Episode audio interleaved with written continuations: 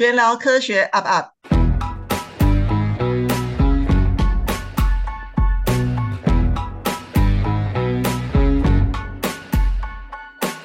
我是刘璇老师，我是俊佳老师。今天我们很高兴，我们来介绍新竹的一个很优秀的学生。好，来自我介绍一下。大家好，我是何崇进，今年刚考上新竹十中的科学班。哇，好，那我们还有另外一位，你旁边一起接受访谈的是重庆的爸爸，嗯，因为因为重庆的爸爸真的花了很多力气，因为这个这位小朋友不好搞，从小到大都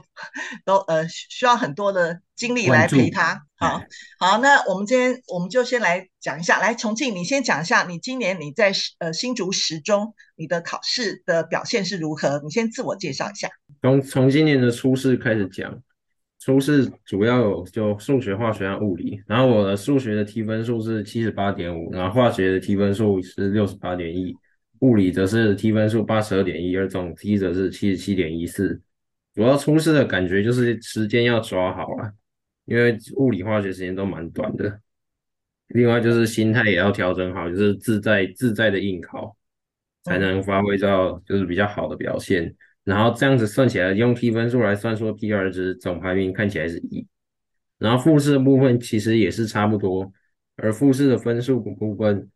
数学的 T 分数是七十点五，而化学则是七十四点七，物理则是七十点九，而总 T 分数则是七十三点三一。哇，这个分数听起来很高诶，应该是历届有史以来最高分了吧？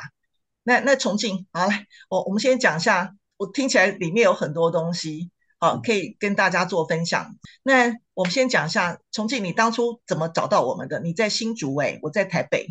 这部分我来帮他说明一下好了。好，那最早的就是因为那个崇进的表哥，就是在时候有接受过刘老师的那个，就所谓的科学实验的一些这个指导。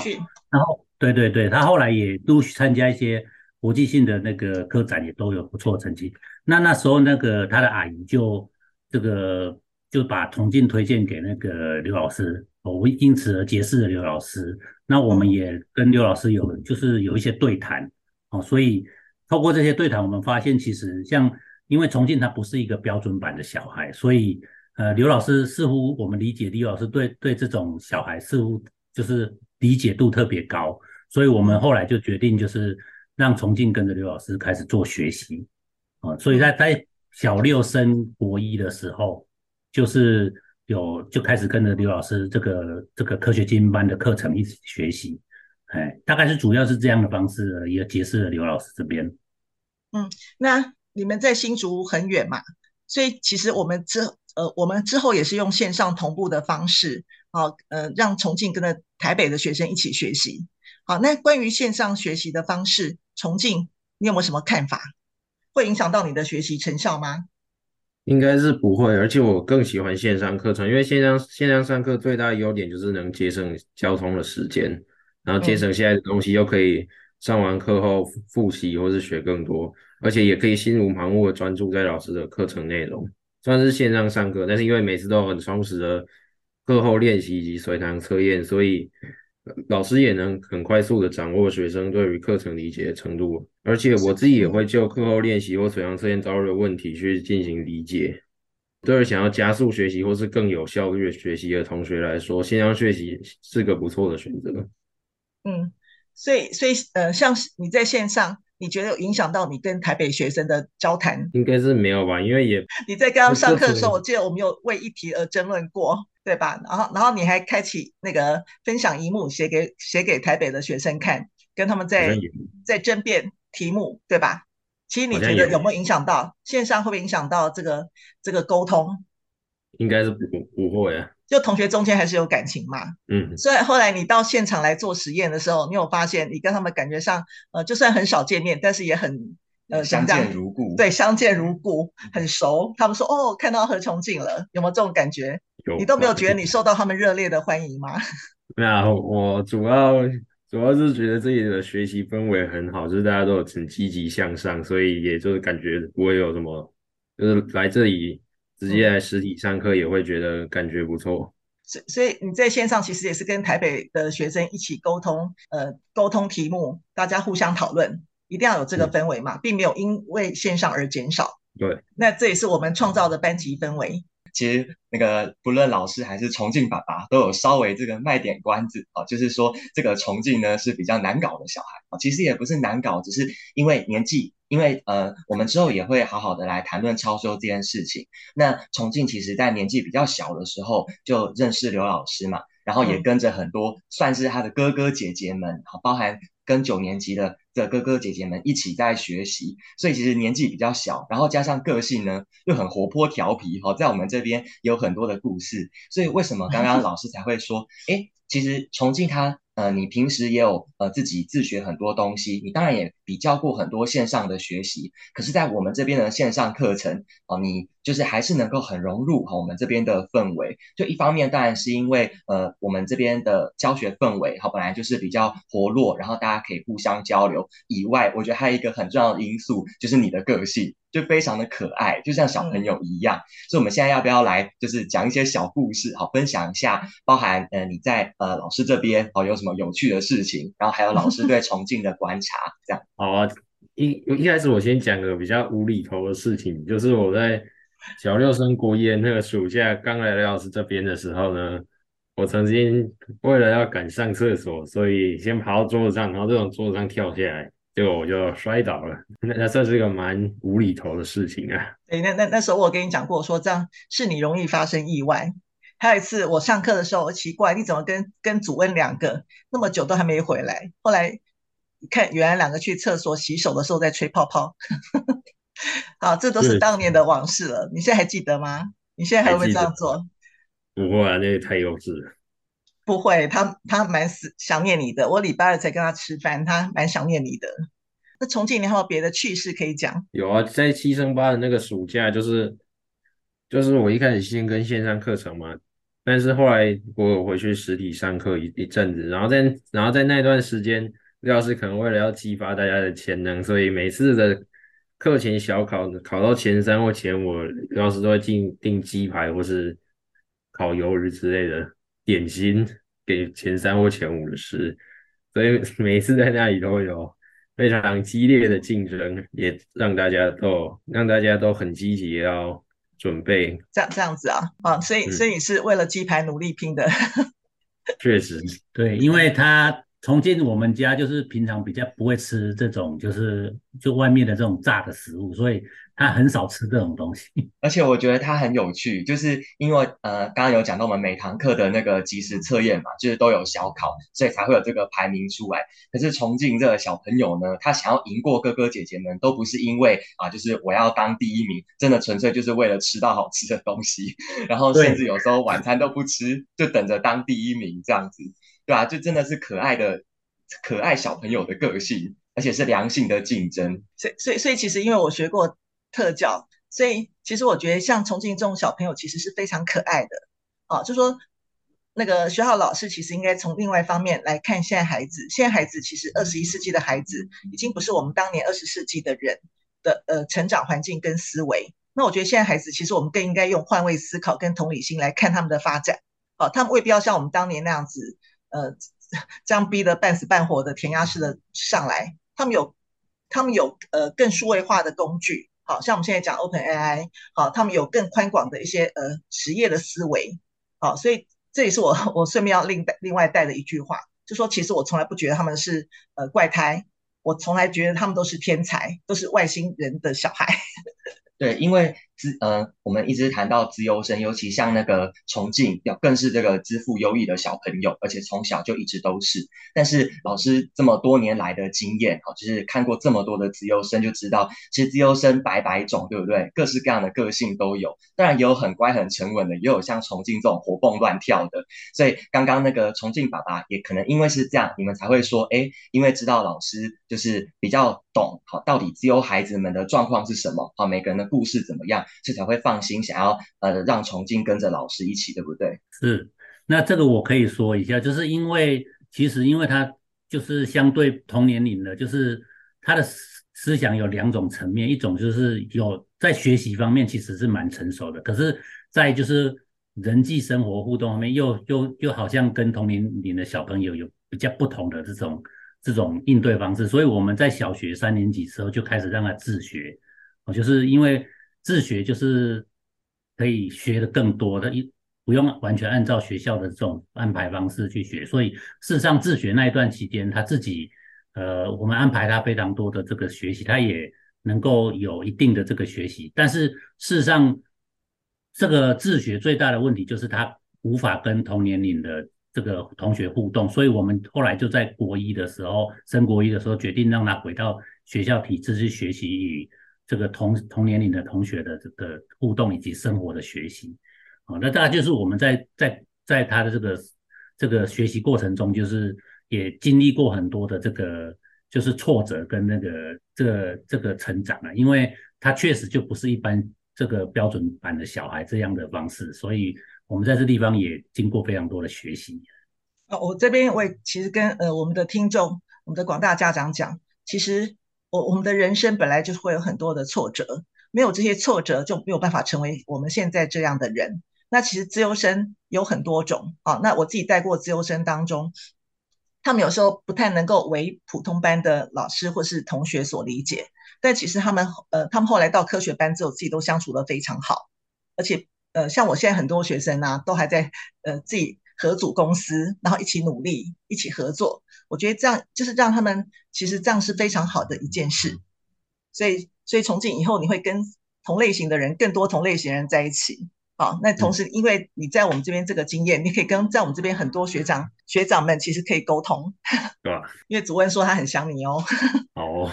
你们两个将来可以一起在物化上面一起努力。那我我刚才听何爸爸说说，因为崇敬可能在小学三年级就开始自学，所以那时候看了很多的书。那我相信是应该是有有提前布局，然后有超修。好，那我想请问一下，就说呃，这个崇敬，你之前你你一定在别的地方超修过，或者自己先看过哪些东西？那你？觉得有什么样的比较？就是在后来到我这边之后，在自己超修的部分，我通常是就是先自己买一些教科书来读，或者是搭配一些线上的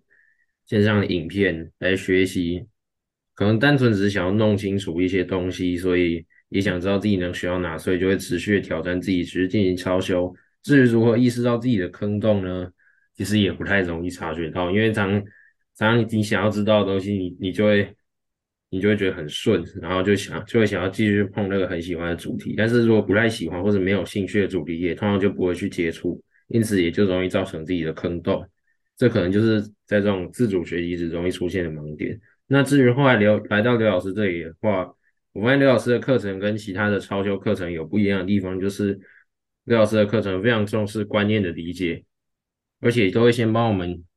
打好基础之后，再以足够的题目来巩固我们的观念。在刘老师讲课当中，才发现原来自主学习时曾经学过的内容很多的不足与盲点，也经过刘老师的上课，帮我把这些漏洞填满，稳固了基础。好，谢谢。那崇敬爸爸，你在旁边观察，因为我知道你是一个很认真、很用心的爸爸。好，那您在陪崇崇崇敬在这个过程当中，你有发现他之前的超修有一些坑洞？那您怎么发现的？然后后后来你发现说，我在帮他把这些坑洞补完之后，你觉得他后来他在呃高层次的进阶上面，他有什么样的呃发展？好，这我来说明一下哈，因为其因为他从小就是自学为主的嘛，所以我们其实我跟太太并没有所谓的超修的这种观念了，就是只要他学完一段的阶段的东西，我们就会让他继续往下学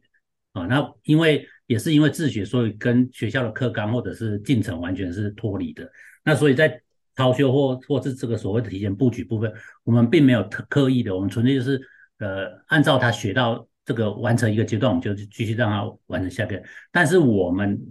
在他自学阶段，这个比较难去抓抓到的一些问题，就是说我们能给他的测验，就是以这个所谓的参考书或者是一些这个题这个所谓题本的测验。那事实上这种东西啊，有很多漏。这个他自学中间有很多可能，我们无法去察觉他到底哪些东西是跟现在这个未来这个要考考科学班或甚至就是未来的这个学习比较能够贴切的的主题，所以常常可能会有一些漏洞。我们当时确实也没办法发觉，但后来在刘老师这边这个学习的之后，就陆陆续续发现一些点是，就是他可能之前是跳过去的哦。那比方说，可能待会他自己讲一个跟这个比较有关联性，就是化学，因为那时候我记得他物理在好像都还跟得上这个学长的脚步，可是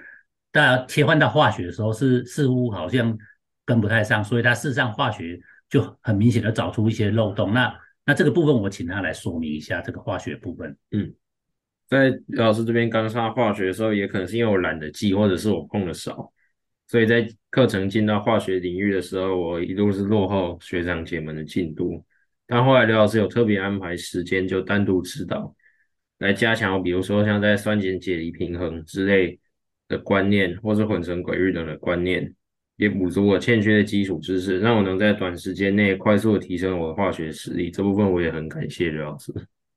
对，那那这个部分哈，其实就是那时候我们发现他化学，他其实化学落后的时候啊，他自己也也就是开始有点蛮挫折的，挫折，所以我们就。开始在思考要怎么样，后来有跟老老刘老师这边反映，那刘老师马上就是安排了一个这个加强的课程了，这针对针对他单独的加强课，这部分其实对他有很大的帮助，让他把化学的这个理清楚他的问题在哪，而且重重建了他化学的这个学习的自信心，后后面他就就走得非常顺了。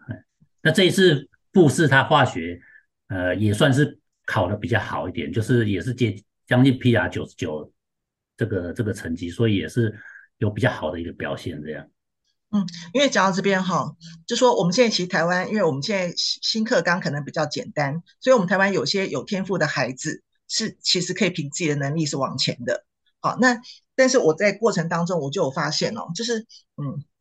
例如说可能现在大家都急着放塞一些名词，例如说哦，就塞什么叫做折射率，然后讲它的定义。但是给公式，但是从来没有告诉他说这个公式是怎么导出来的，它是适用于什么样的环境都没有讲清楚。所以有有时候我那个我常跟很多孩子在聊，然后我就发现我在给一个很简单的用国中的观念就可以推出来的，因为用逻辑就可以推出来的题目，他们竟然带一大堆公式，然后我我想说有需要那么困难吗？那我后来就觉得说感觉上就是说有听过名词，因为现在太多是属于填充格，然后塞名词，但是其实都没有。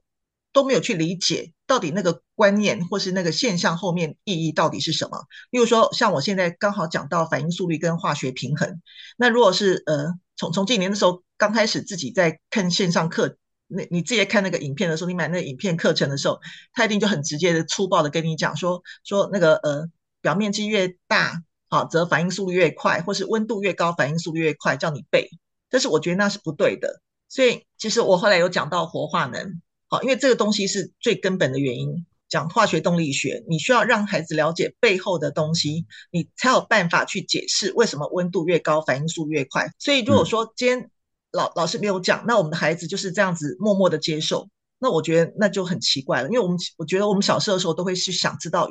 背后课文背后到底是什么东西。就说很很多孩子他们现在被训练的只知道我只要做出答案，可是其实我们都知道到最后关系呢。关系最后，我们在职场上最后就是，其实是我们解决问题的能力，还有我们追根究底，好去找到问题的这个能力，这才是真正重要的。但是我们的孩子在一开始学习的时候，就在一开始在学习数理的时候，萌芽的阶段就被扼杀了这种能力。我觉得这样是很可惜的一件事。当然我们可以学习，好，但是自己学习你要把那个图拼拼图起来，拼的是有点困难。好，当然当然我们也需要。要要学会自自学能力，但是问题是，如果有一个好的师资引导，其实可以帮助你把那个地图的脉络，好，课程的地图脉络，其实应该可以弄得更清楚。对，这一点我有明有这个明显的感觉，就是事实上他以前在自学的时候，虽然我我可以看他看得懂他国中学的东西，但是就是。到高中阶段之后啊，就是甚至就是超修到高中阶段东西之后，开始我也觉得已经有点吃力了，就是我已经无法再帮助他，所以我们就才会就是说这个后来在刘老师这边，这尤其是在呃就是七升八那一段时间，非常密切的跟刘老师这边的这个进度学习，事实上让他打好非常非常这个扎实的基础。那这个基础其实后来在他准备。这个一些奥林匹亚的竞赛的时候，甚至到科学班竞赛的时候，就相对的就是非常非常的比较容易能够就是快速的前进。所以事实上，他在国就是升上国三这个时候，这这一一年甚至大概半年左右时间是非常忙碌，参加了三个奥林匹亚的竞赛，那也要准备科学班，但是事实上他都能够这个比较好的这个应付，那其实就是跟刘老师在他牺牲八的那段时间给的非常扎实的这些基础有很大很大的关联性。比比如说物理的力学部分，因为我之前都还不太会画力图，或是列出牛顿运动方程式那些，所以每次遇到这种像有滑轮，然后好几个滑轮或者有连接体等等物理问题的时候，就会比较卡。但是刘老师这边有些都有先帮我们讲好，就像绘制力图的观念以及列牛顿的方式，然后再用用一些题目举例来让我们更知道要如何使用我们学到这些技术。嗯，对啊，例如说像我们很强调力图，你还记得你八下，你可能很久了，那个八下的那个最后一章第六章力与压力，那最前面就在画力图。那我们现在国中都只有教个二力平衡，实际上是很重要，又有三力平衡跟多力平衡。但你只要画好力图，然后加去，你只要再准备一下，你有三角函数的观念，好，其实也没有很难，这时候就可以升上去变高阶的。力学图了，对吧？嗯，好，就很多东西只是看你怎么做。因为其实我觉得读书本来应该像滚元宵一样，你你滚完一层之后，这时候你确定好了之后，我们再滚第二层。也或是或是举个例，就有点像我们盖高楼一样。我觉得，呃，我们不能直接不挖地下室，然后就直接往上盖。你我不晓得你小时候有没有玩过积木或乐高？当你今天没有地基的时候，你那个积木一直往上堆，堆到某个高度的时候，会不会掉下来？随便乱堆一通，然后也堆不到多大的高度，然后就会倒了。那后来我们其实，在积木这件事情，我那个他妈妈非常用心，也是我们买了非常多的这个乐高的这种建筑系列的这个积木啊，嗯、就是让他把一些历史建筑或者是知名建筑这样去练习他那个从从基础基础上面一直扎扎实的这个搭堆积起来，这个是经过都是经过训练的。嗯，对，那个我我上次好像以前讲过嘛，说回家要洗碗。哦，对，他拿烧杯会拿的比较稳一点。我讲过这件事嘛？你后来回家有没有洗碗？呃，有时候有时候是有，但有时候赶时间的时候就还还是会有妈妈洗。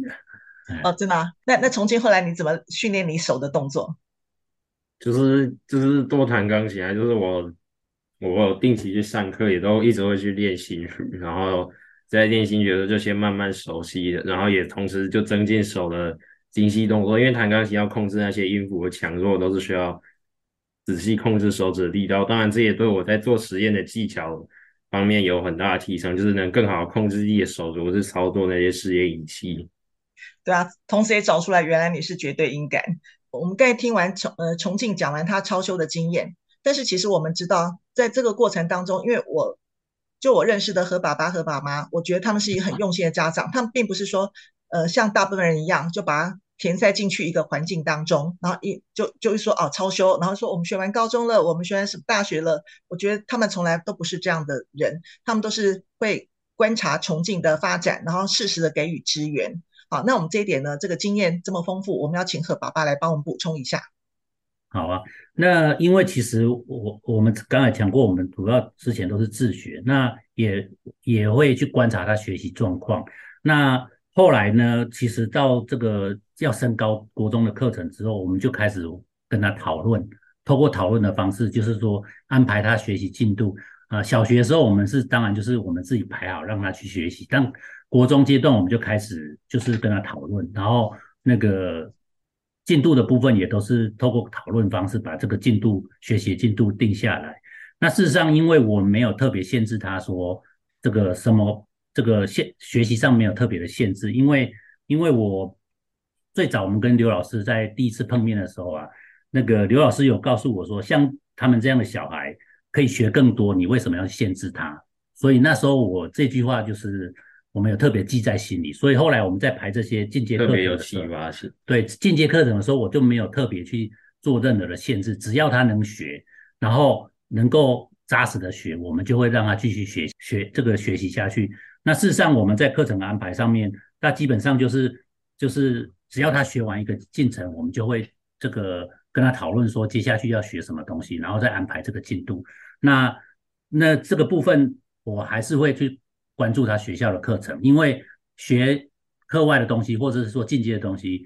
的最基本的，一定要把学校课业先顾好。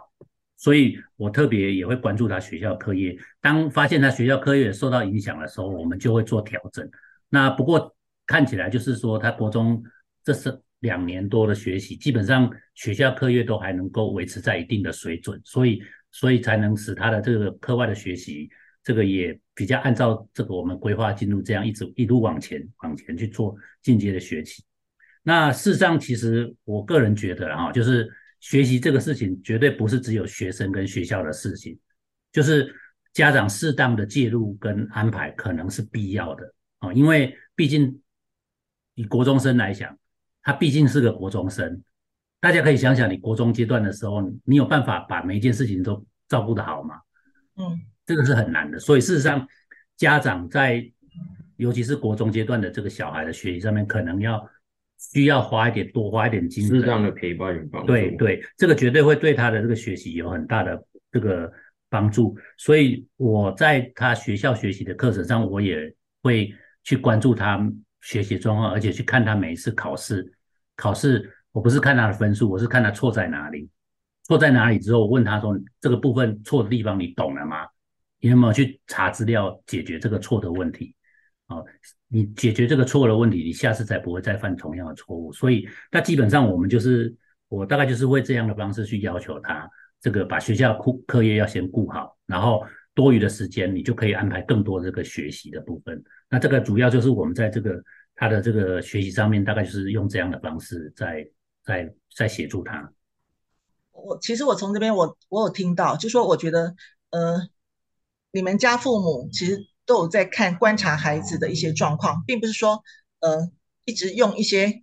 感觉上像是比较那个课程来填色。你有在注意到重庆的学习遇到什么样的状况啊？那步调怎么去调整？调整你的那个节奏，我觉得这是父母扮演的一个很重要的角色。你今天你不是说你塞到一个地方啊？因为我常在北车看到有小学的学生就背着书包去上高中的物理。然后我觉得这是一件很奇特的事，因为再怎么天资优异的孩子，我直接说一句话：数学或许可以，但是自然科很难，因为自然科还